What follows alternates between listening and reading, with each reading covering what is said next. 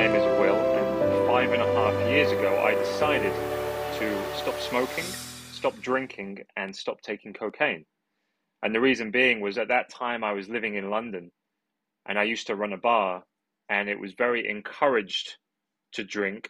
On top of that, being the British drinking culture, which is incredibly encouraged, I found myself going deeper, deeper into anxiety, social anxiety, depression.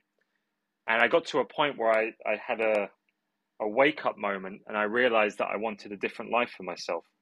I decided then and there that I was going to find out what that was. And that was, as I say, five and a half years ago. And during those five and a half years, I set myself goals. One was to travel the world, one was to quit my job, and finally it was to work for myself. And I did that a lot sooner than I thought. And now I'm a coach and I run programs that help people all over the world to do the same, to break their habits of drinking, drugs, smoking, and to implement healthier habits and positive habits to make sure that they will create a life they would never ever want to go back to those things. So it is not a temporary solution, it is a long term, lifelong lasting solution to a better life. And that's what I do. Wow, love that. Love that. I'm I'm curious. Um, you, you said it's encouraged, obviously the the whole culture thing. Um, did it did any any of that start before then, or was it really when you got the job that you started picking up on those habits? No, it definitely started when I was younger. So again, I, you know, I don't know what it's like in the US, but over here we start drinking at about 13, 14 years old, which thinking about it now is incredibly young. That's barely a barely a, a you know a grown teenager, and we were in any chance we had, we would go and get drinks, or we'd try and get our parents to buy us drinks. As soon as someone has uh, what we would call a free house, parents are away for the weekend, we throw a party, everyone goes around, and there was still even drugs at that time. I remember there was people that would you know smoke weed, people would take speed, and even a few times I saw people taking coke, but it was never something that I thought I would involve myself in because drugs in my head were very bad, as it is for most people. But drinking is right. encouraged. I used to, you know, grow up watching my parents drink, my parents' friends. Everyone was drinking. You turn on the TV, you watch movies. Everyone's drinking. James Bond drinks a martini. There's so many things that are glamorizing alcohol. So for me, it felt completely normal. The only part that felt like I was doing something wrong is I was below the legal drinking age. And then as soon as you turn 18 and it's legal, suddenly there's no problem with it.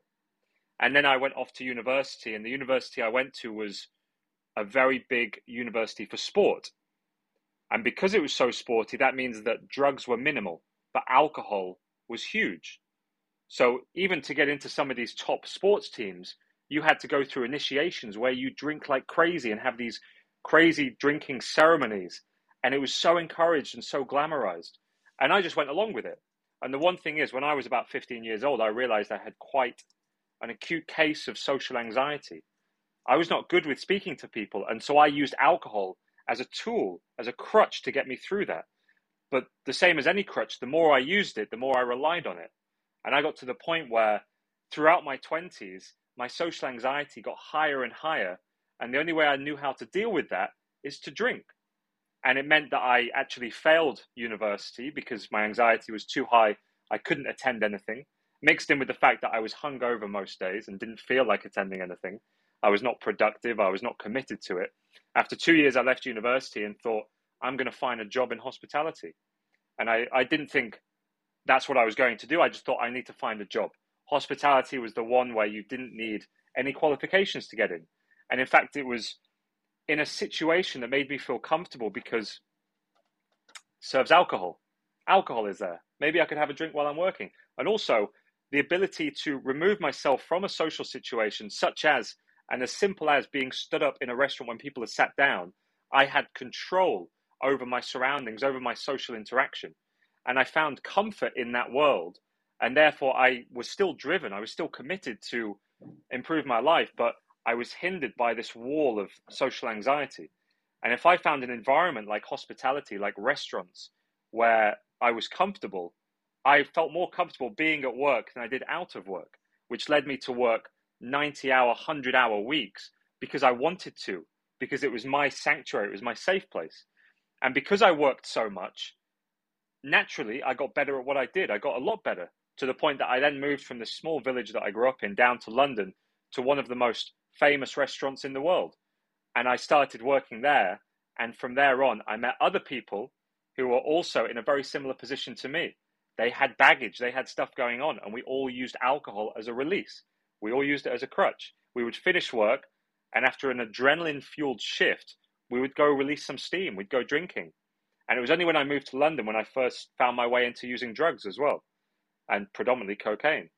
And from that date until the day that I quit was about seven or eight years long.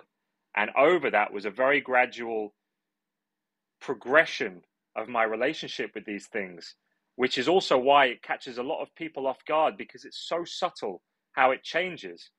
And it's only in a moment we wake up and think, wow, this is not what it used to be. It used to be something I would use to go out and have fun with. I'd do it with my friends. And now I find myself sat at home alone, going deeper into this, using it as more of an escape than a tool to have fun on a night out. And that was basically the transition into that moment where I decided that's it, I need to stop for good. Wow. That's really interesting. I, I, I, yeah. I thank you for that perspective. That's right. It's it's uh it's an interesting one, and it'd be interesting to see what it's like for you guys in the US if any of that resonates with either of you guys. Well, um, we we both grew up in a, a religious homes, so I mean Dalton over here is the pastor's son, so a, a lot of uh, what we've experienced has really just happened recently, um, to a degree. Um, but yeah, what what's your what's your take on it, Dalton? I yeah, the, the drive is is pretty high over here too. Um, when you're younger, um, I I'd say it probably doesn't kick into you like 16 um, till your first alcohol is kind of like pushed on you. Um, I actually accidentally tried alcohol for the first time. I was working and I picked up somebody else's drink and tried it, and I was like, "What the heck is that?" Um, so, uh, but yeah, I'd say my experience has been most of the time it's like 16 years old is when you know that kind of that pressure gets put on you to try alcohol. Um, and I would definitely say the same thing. You go to a party or you go hang out with friends. Um, a lot of lost friends over not drinking alcohol um, because you go different ways. Um, that's just that. Um, and so had a lot of lost friends over that. Just oh, well, you're doing that. I'm not going to go. Um, so, and a lot of it was because mom and dad said, no, you're not going. um, but then later it became a decision. Um, and it was like, well, I went to a few of the parties. Um, and I, me personally, I didn't want to drink. And, and my personal reason was, is I always, I've just always wanted to be in my own, I've always wanted to be in control in my mind. Um, I've never wanted to be out of control. Um, and so might be even a little bit of a fear in me to be out of control of, of my actions. Um, but uh, over here, it's there's definitely a push. Um, I don't think it's it's as strong as it used to be, um, but and I would say the UK is definitely definitely a bit harsher if it's at 14. Yeah, yeah. Do you remember what that first drink was that you tried? I was a, I think it was a Mike's Harder Lemonade. Okay, I've never heard of that. It's a uh, well, it's a lemonade. I wouldn't call it a lemonade. It wasn't a very good lemonade.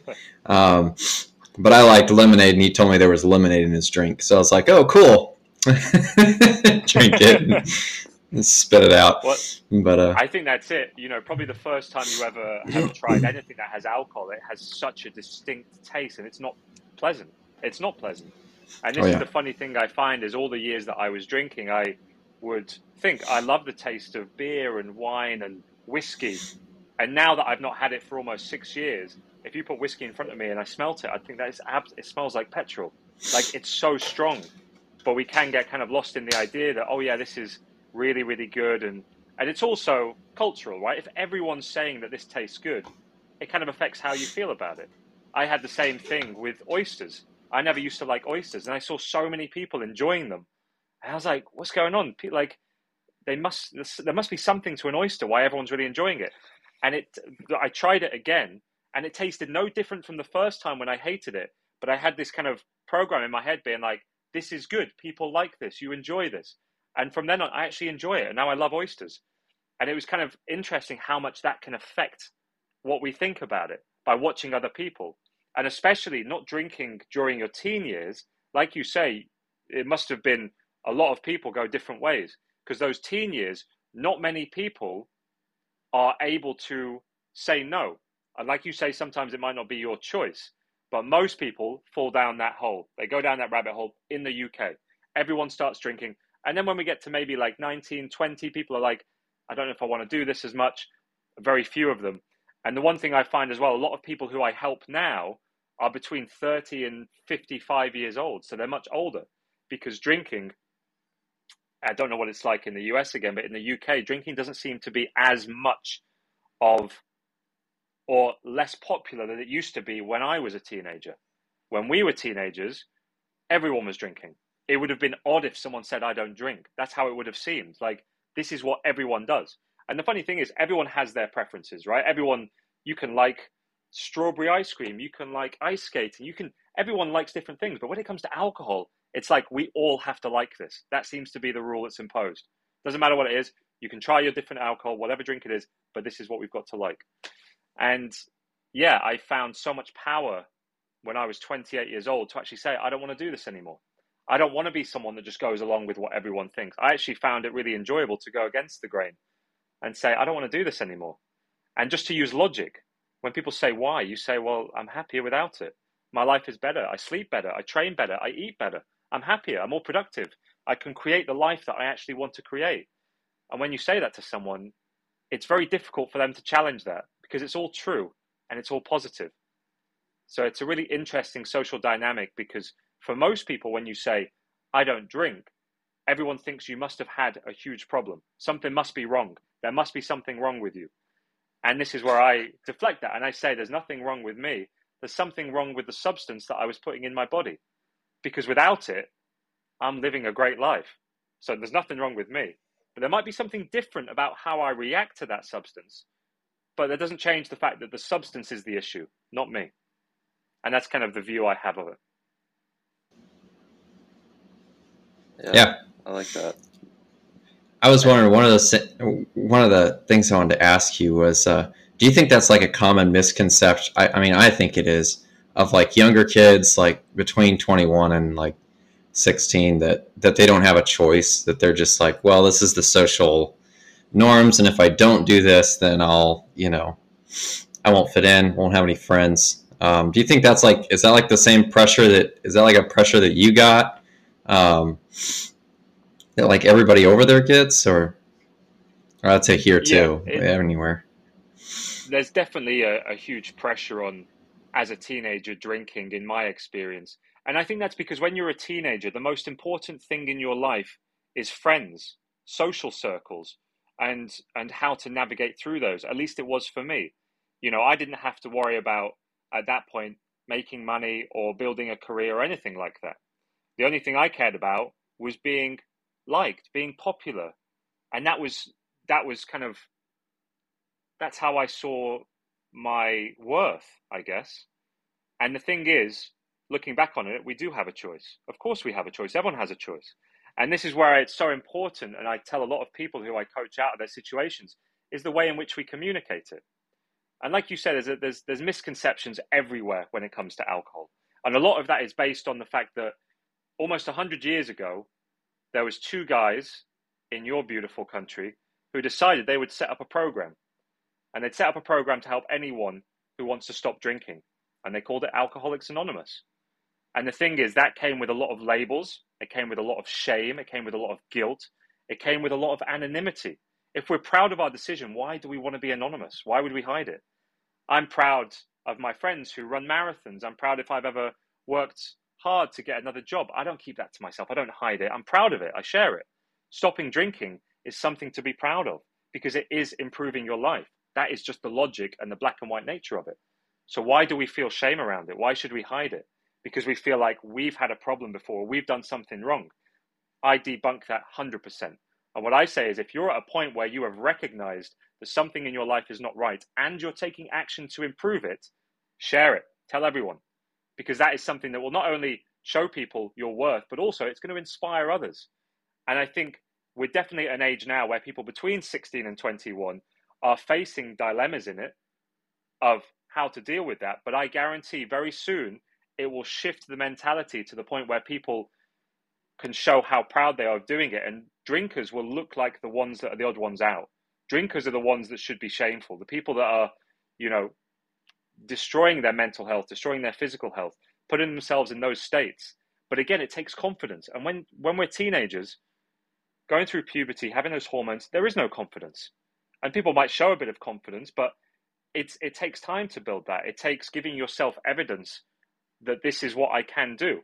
And the more people out there who are vocal about this and being confident about it is going to inspire others. And it's going to inspire teenagers to think, you know what?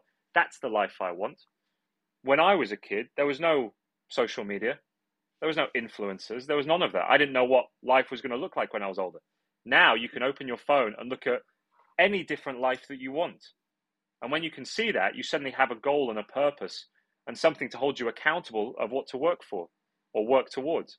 And I think having that is going to really help people to go, do you know what? I know that if that's the life I want, I cannot have alcohol because that is going to slow me down. It's going to stop me achieving that goal. And it's just about spreading the message, which is exactly what we're doing here.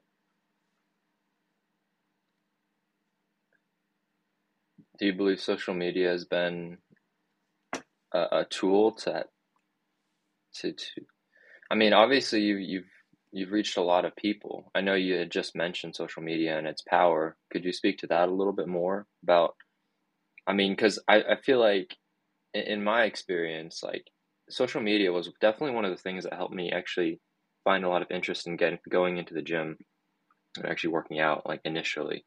So have you noticed that in the same same way but with not like like trying to to quit drinking and, and smoking and all that? Or you know what's what's your experience?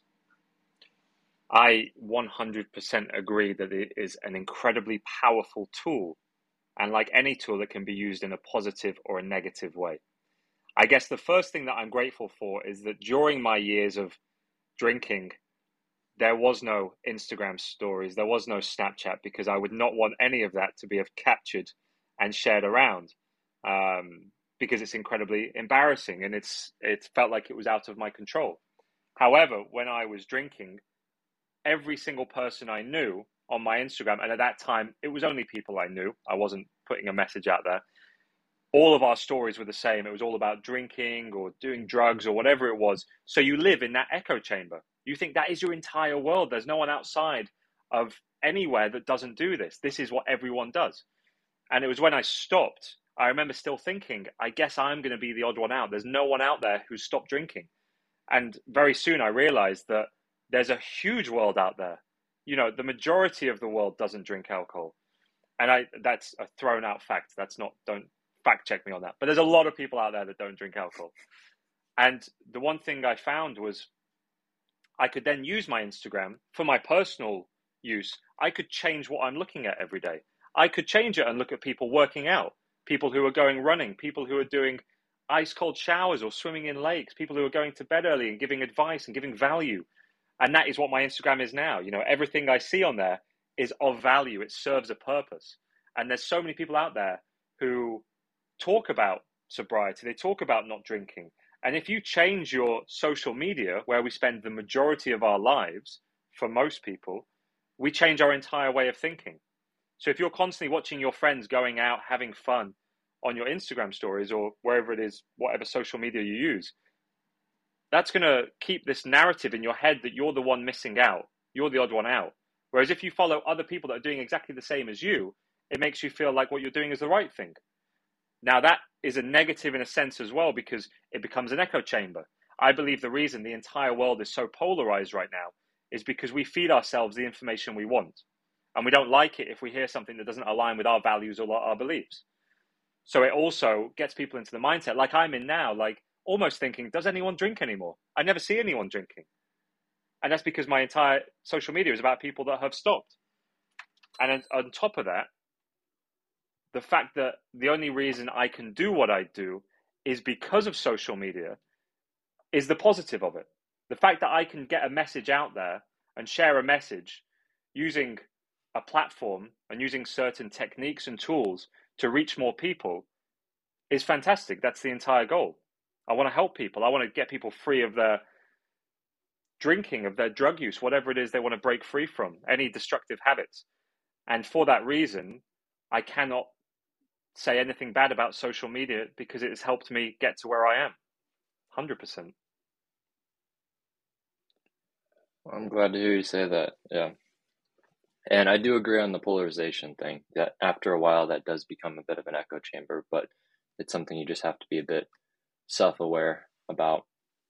And yeah, 100%. I was talking to a friend and they were like, I, I keep getting reminded of my past. Well, you spend a lot of time on social media, you know, and a lot of people you follow and have friends with are people from your past and, and so you see them every day, you know, and if you want to move on, right, you've got to be able to unfollow, unfriend, and move past that. Surround yourself with some other, a new group on social media, right? Someone that's going to encourage you and, and such. So I, I am glad to hear you say that. Um, I, I had a question though.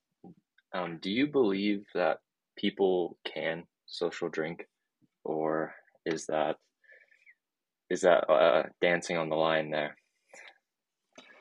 So I believe that there are people out there who react differently to alcohol than others. There are people out there who could go out, have a couple of drinks, and call it quits and go home and be absolutely fine. But there are some people out there who would have a couple of drinks and think, that's it. I'm on the, the train has left the station. It's one way. We are doing as much as we can. And following, as I'm sure you're aware of his existence, Dr. Jordan Peterson, who did a PhD in alcohol, he came up with the fact that there is 10% of the population who drink react that way. It gives them a positive feedback loop in their brains instead of a negative one because it is a depressant. It shouldn't stimulate us, it should depress us. But there's a small percentage, 10%, get stimulated by it. And we just want more and more. I am in that 10%. I know I am. However, even still being in that 10%, there are days where you don't go to the extreme. And that's where things like accountability come in. Some people come to me and say, listen, I, I lose control with alcohol, but it's not that bad because some days I only have a couple. And I go, okay, so the days where you only have a couple, what is the reason for that? And they say, well, I had to get up early for work.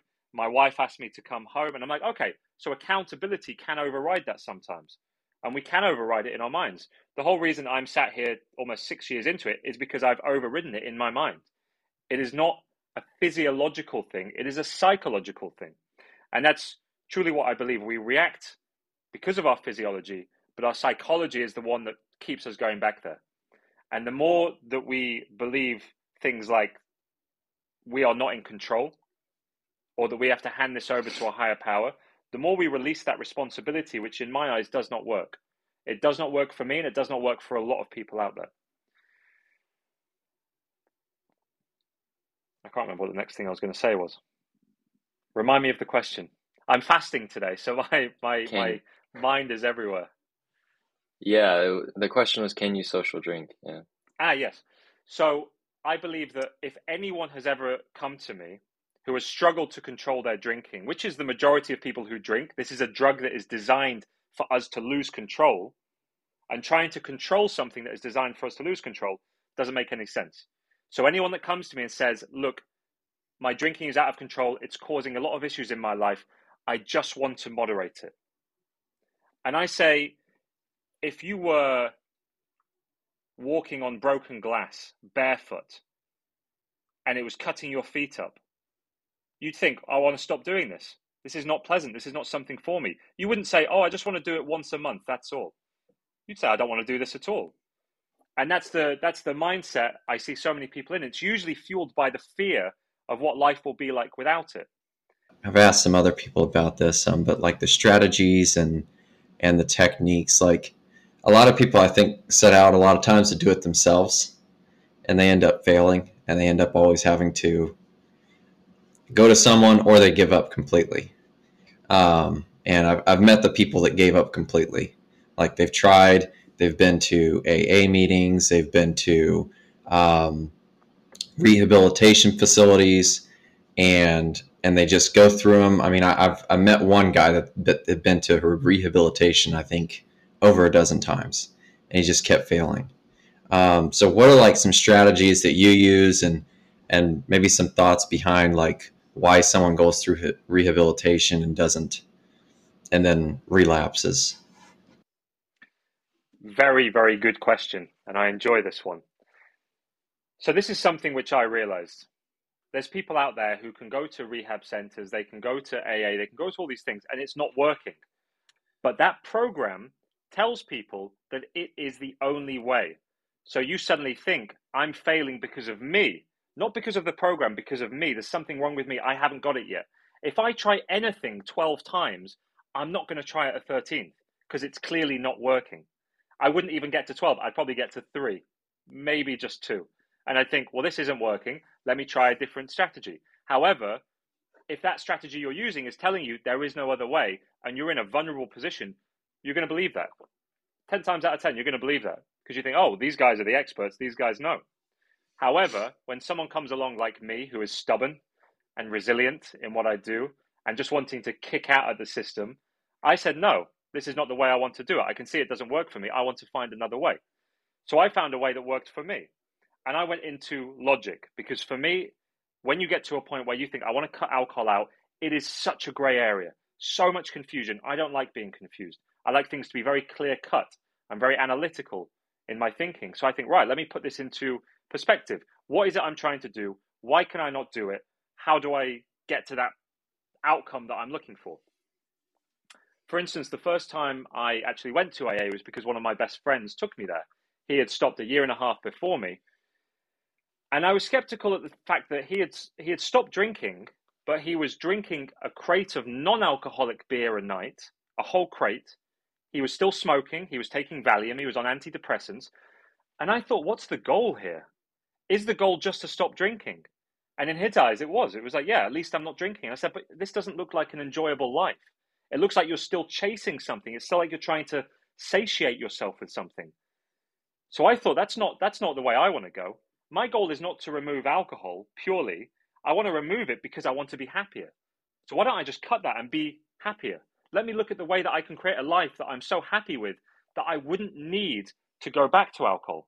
Because if we're using a substance that alters the way we think, by default, we're saying, I'm not happy with how I think right now. I'm not happy with how I feel right now. So if I take a substance, it's because I want to feel different. And nine times out of 10, it's because you want to escape how you feel. You're stressed, you're bored, you're anxious, you're lonely. Maybe it's because you're feeling good and you actually want an extra hit of dopamine. So I found it really interesting to come at this from a different angle. So the angle I came at it from was I need to understand how my mind is working. What is it that is triggering me and why is it triggering me? Why do I get triggered? And if I get triggered, why do I feel like I have to respond to that? And when I respond to it, what is it I enjoy about this?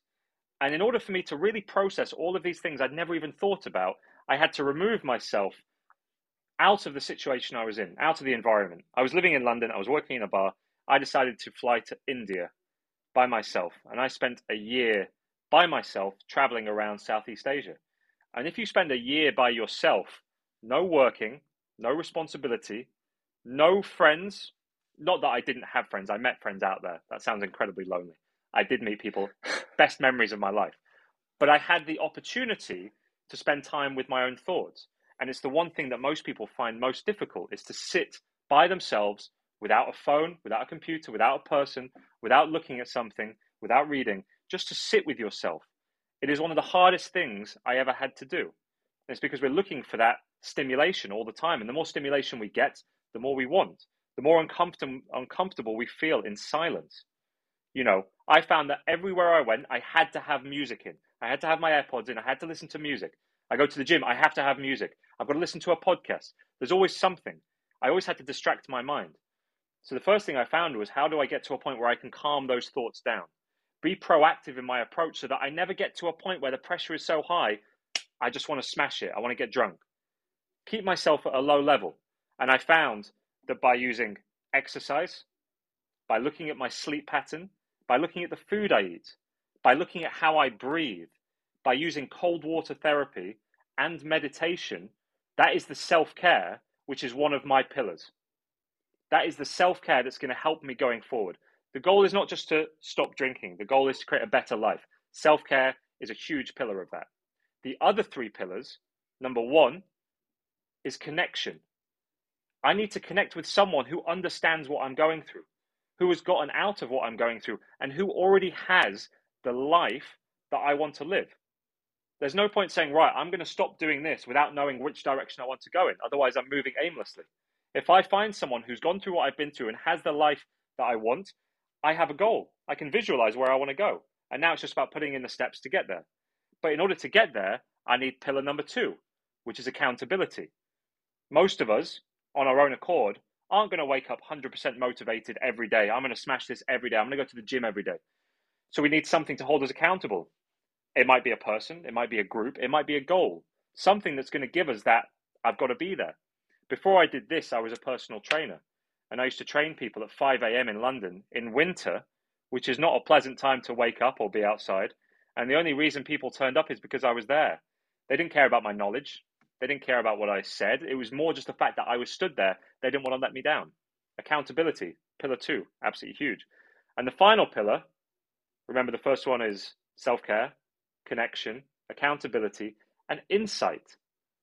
In order to break out of it, we have to understand what's actually happening by learning more, by taking that time. Now, most people don't have the luxury that I had to remove myself from their situation for a year to gain perspective, to gain insights, to think. But that is exactly the value that I bring, is because I've taken that time, I've gained those insights.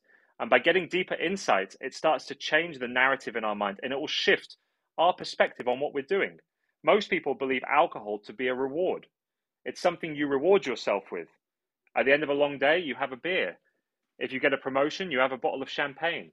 It is always seen as something that is going to be like, well done, you deserve this. But if we change that narrative and we think, actually, alcohol only brings negatives to my life, when I do something well, I don't want to I don't want to bring myself down. I want to keep it going. I want to make myself feel better. So alcohol is a punishment. It is not a reward. So you're punishing yourself for doing something good. Again, illogical. That doesn't make sense. I do something good, I treat myself. I reward myself with a nice meal, with going for a run, with jumping in an ice frozen lake, which sounds like a punishment, but it's such a reward. Such a reward. And that is my approach and that is my mentality towards it. I like that. There's there's two sides of the spectrum with the the dopamine that you're just talking about. Like there's the healthy dopamine and there's the, just the really bad, really bad unhealthy dopamine. Um, the people that for people that don't want to look at the logic of it or find it hard to look at the logic side of things because there are obviously different types of people that have they communicate with the world in a different differently right? And some people don't use as much logic. Do you have any advice for for people like that? Yeah well i would go as far to say that anyone who is struggling does not use the logic. I certainly didn't when we're in that state, we use emotion. We are very emotionally driven. It is very fear driven. And the one thing that I try to shift is to get people into logical, results based thinking of what the outcome could be. Now, obviously, that takes compassion. Most people that reach out to me and speak to me open with the pain that they're going through. They tell me everything that's happened, but they justify it by what's happened to them in their lives. I think all of us can agree here that everyone has hardships. Everyone has to go through something. Everyone has to lose family members. Everyone has to lose a job, lose a partner. Everyone breaks up with them. We all go through things. It's just the action we take and the attitude we have towards those things. And the one thing I've found is we far too often, myself included here, take on a victim mentality. Like the world is against us. I'm in this position because of what's happened to me. But it's also you see people who are doing incredibly well in life use those things as fuel. The same things has happened. In fact, you can see that some of the most successful people in the world have had the worst things happen to them. So it just shows it's not what's happening, it's how we it's how we deal with it. It's the attitude we take it on with. And I played the victim for a very, very long time. I was waiting for someone to come and save me because I felt like I deserved it and life was too tough on me. And it was only when I got to the point when I thought, no, do you know what? This is down to me. No one's coming to save me. I can get myself out of this. And the one thing I found is that the victim mentality wants people to suffer with it. If you're in a victim mentality, you share that pain because you want others to feel your pain. And I don't agree with that. So when people reach out to me, they share share with me their problems, and I say, I'm sorry to hear that. How are we going to fix this? How are we going to get you out of this? Let's think about it. And I use that positive mindset and that positive energy to inspire people, to show them there is a way out. Because if I sit there dwelling on it, nothing happens, but instead of them getting better, I get worse. And that's not a solution. And again, we're looking for results based thinking. That is not a solution. And this is also why I disagree with a lot of the programs out there because that is all they focus on. They focus on the shame, the weight, the heaviness, the fear of what could happen if they go back. Those are not emotions or feelings that are going to carry you to a happy life. I don't sit here five and a half years, years into this not drinking purely because of the fear of what could happen if I go back. I don't have any fear towards it. I just have clarity. And I know what my life can be. And that's what I want to focus on. Whatever we focus on is what we're going to manifest. And if I focus on the fear of going back to drinking, most likely I'll go back to it.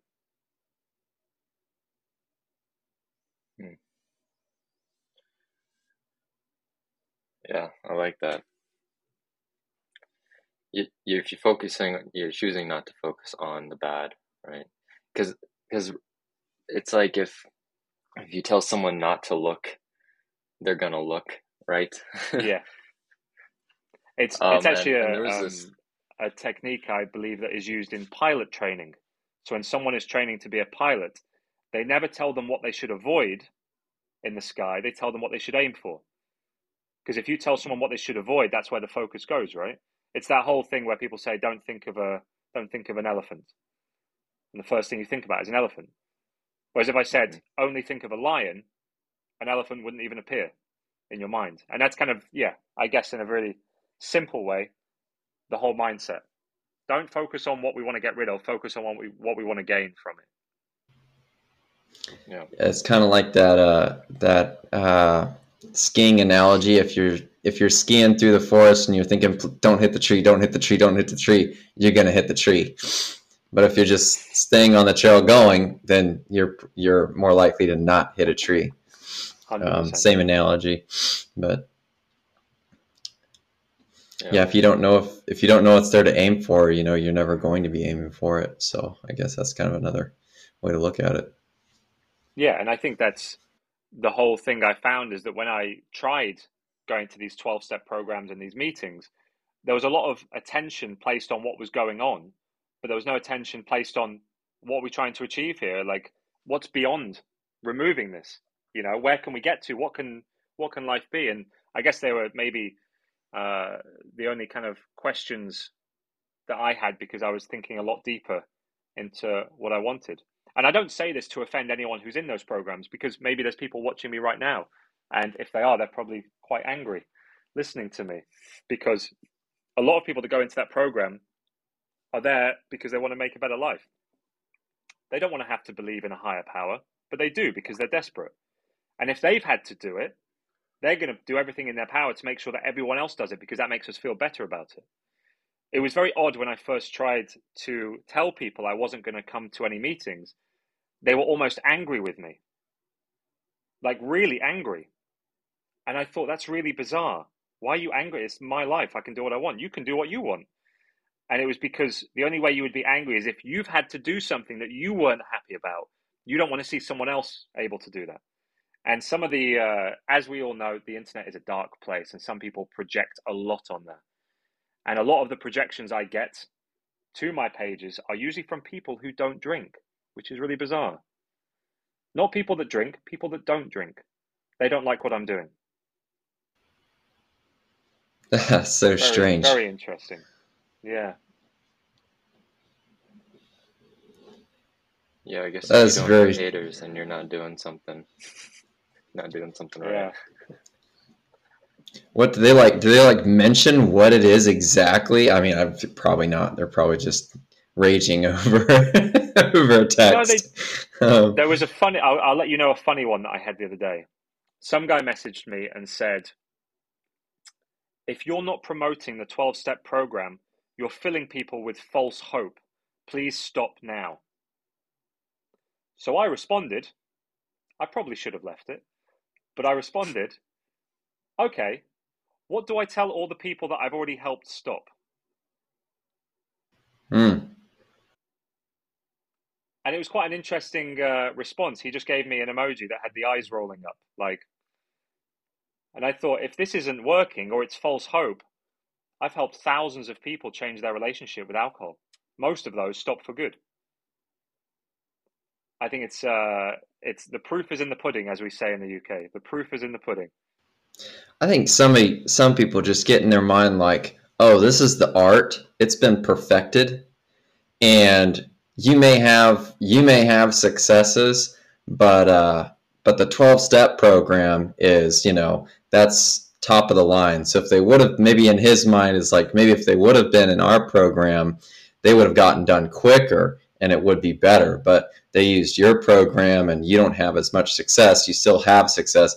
I don't know. I I think maybe that's what goes through some people's mind. But I mean, if that's if that's your, I think if that's a lot of people's view, like you're you're not thinking outside the box because that's how that's how life gets better is you figure out faster and better ways to do it. If you think about how much the world has advanced in the last 100 years, how different was the world 100 years ago? And this was in your country. 100 years ago, they set up a program that has not changed a word. It has not changed at all. But our relationship with alcohol has changed significantly. The way we interact with each other, and it's a lot. It's it's a very dated system. That's not to say that back when it was created, it was probably absolutely state of the art, perfect. But now it's not. And trying to change a system that old is not going to be easy. Whereas I'm coming at it with a very modern view. Most people who struggle with alcohol, it doesn't look the same as it did in 1934. It looks very different nowadays. And it's because of that, which is why I have such a high success rate with my clients, is because I know how to do it in today's times. And it's going to change again. In 100 years, my way will look so dated. The way I'm doing things will look so dated. And that's the nature of the world. We have to move forward. We have to keep adapting, keep changing. I've adapted my business already in the past two years because it's not the same as it was two years ago. Things are moving quick. And that's the whole point. But if you think there's a system out there that's 100 years old, it's questionable, I think is the first thing to say. It's right to question what you think is right.